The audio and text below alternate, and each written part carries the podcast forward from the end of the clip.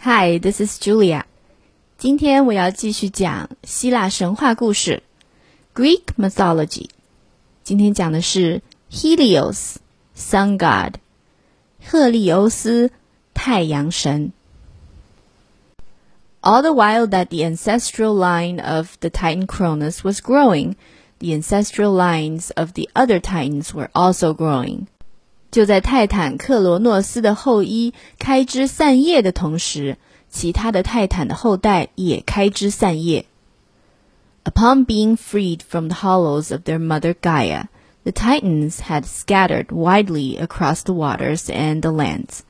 从母亲盖亚的体内被释放之后，泰坦们分散到海陆四方。And two of them, Hyperion and Thea, had taken to the skies. 其中有两位海佩里翁和赛亚跑到了天上。Hyperion hovered above like a gauzy blanket of the clearest blue, and Thea pierced through him in points of startling light. 海佩里翁像一条湛蓝色的沙滩般漂浮在上空，赛亚则从他身上穿透，发出点点令人惊奇的光芒。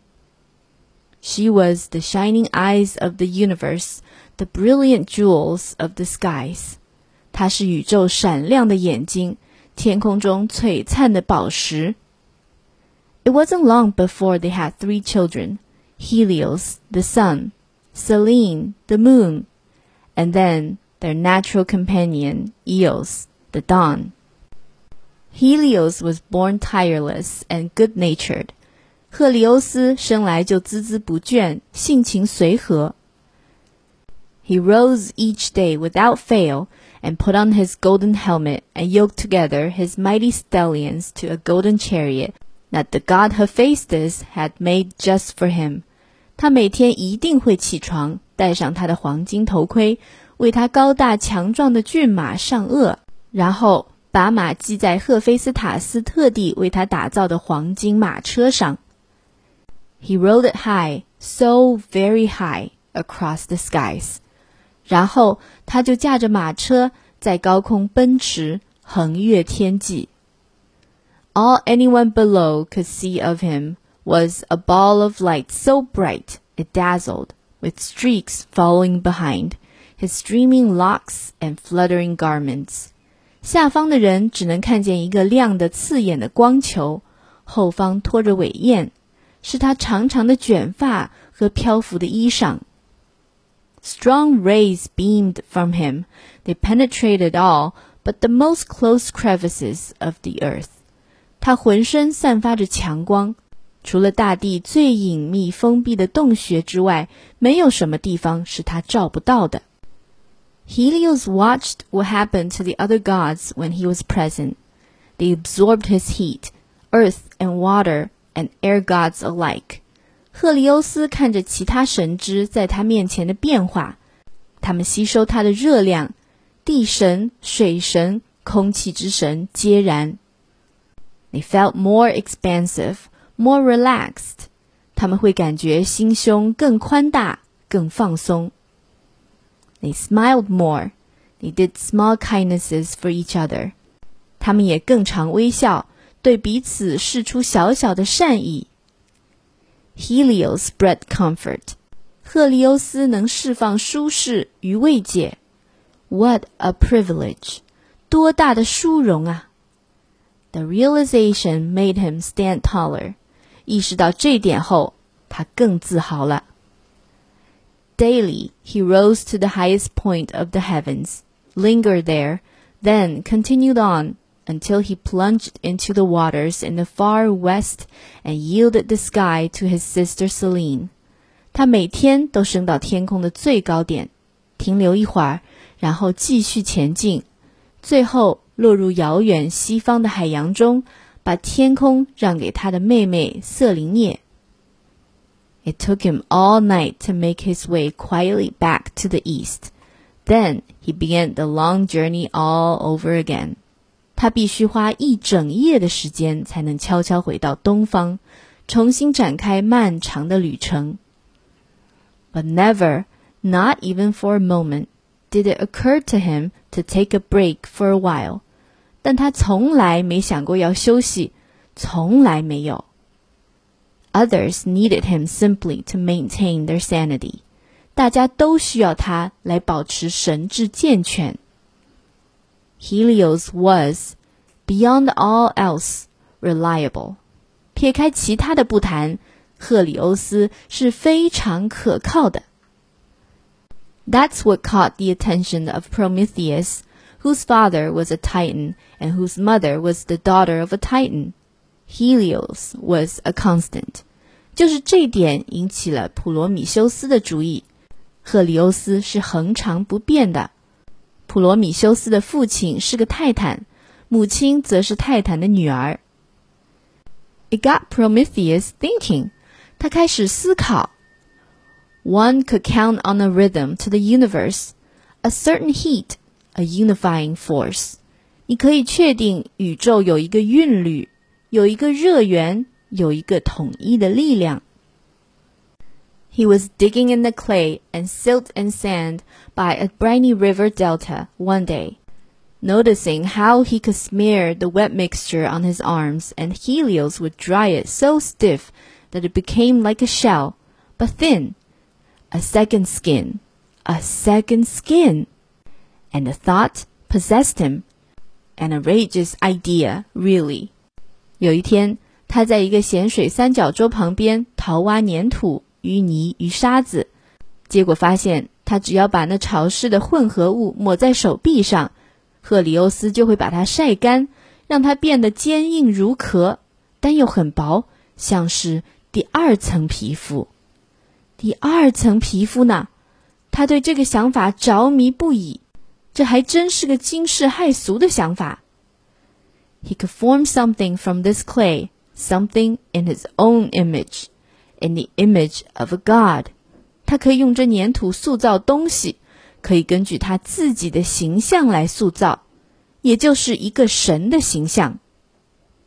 Helios could bake it until it held together, and every day he'd bake it anew and keep it whole. 赫利欧斯可以把它晒到定型，往后的每一天也都重新晒过。好让它保持完整。Life-giving sun，孕育生命的太阳。In Greek mythology, humans appear at one point with no discussion of how they were created. 在希腊神话中，人类突然就出现了，并没有详细交代他们是如何被创造出来的。But in later Roman myths, especially by Ovid, Prometheus creates humans，但在后来的罗马神话里， 尤其是欧维德的作品，人类是普罗米修斯创造的。Today we know the sun was crucial to the creation of all life on Earth。今日的我们知道太阳对地球上所有生命的出现都至关重要。For that reason, Helios was woven into the creation of humanity in this story. 因为这个缘故，赫里欧斯被编进了这篇故事，参与创造人类。But the ancients may well have seen no connection between the sun and life on Earth。但古人也许根本不觉得太阳跟地球上的生命有什么关联。And Helios agreed。赫里欧斯同意了。Why not? Gods were superb after all. 有何不可呢？毕竟诸神太优秀了。What could be better than clay figures just like them？ 有什么东西比他们的粘土塑像更棒的？In fact, with just a little energy, these figures would come to life. 事实上，只要加入一点点能量，这些塑像就可以活过来。It wouldn't last forever, of course. 当然。他们不能长生不死。But they'd be interesting toys, however briefly they breathed. 但不论他们的生命有多短暂，他们都会是有趣的玩具。And so Prometheus fashioned the new creatures and called them men. 于是普罗米修斯创造了这种新的生物，将它们取名为男人。The other gods looked on with interest. 其他的神则饶有兴趣的在旁观看。 Soon, Hephaestus, the smithy god, joined in the endeavor and, encouraged by Zeus, fashioned women. 不久，冶金之神赫菲斯塔斯也加入了，并且在宙斯的鼓励之下创造了女人。Athena, the goddess who sprang from Zeus' forehead, taught the woman to weave. 从宙斯的额头蹦出来的女神雅典娜教导他们纺织。Aphrodite, the goddess who emerged from the sea foam, taught the woman how to flirt. 从海洋的泡沫中诞生的女神阿芙柔黛蒂教导女人如何调情。And Hermes, son of Zeus and Maya, taught women to deceive，而宙斯与玛雅的儿子赫米士则教导了女人如何欺骗。Prometheus and Helios fashioned humans out of clay， 普罗米修斯和赫利欧斯用粘土塑造了人类。But the idea of creating mortals in their own image delighted the gods, and more and more of them added what they could. 但想到可以根据自己的形象创造凡人，诸神就乐不可支，因此有越来越多的神加入造人的行列。And all these men and women were held together, body and soul, by Helios。这些男男女女全都仰赖赫利欧斯维持肉体与灵魂的完整。He liked these simple creatures。赫里欧斯很喜欢这些单纯的生物。He set an oak tree on fire so they could take sticks and carry the fire with them wherever they wanted and warm themselves as they huddled together. 他引燃一棵橡树，好让他们折下树枝， 把火带到任何他们想去的地方，还能依偎在一起烤火取暖。The end. Thank you for listening. 谢谢大家的收听。今天我们讲的是赫利欧斯，太阳神。下次我们要讲的是 Selene, Goddess of the Moon，瑟琳涅，月亮女神。别错过啦！See you next time. Bye.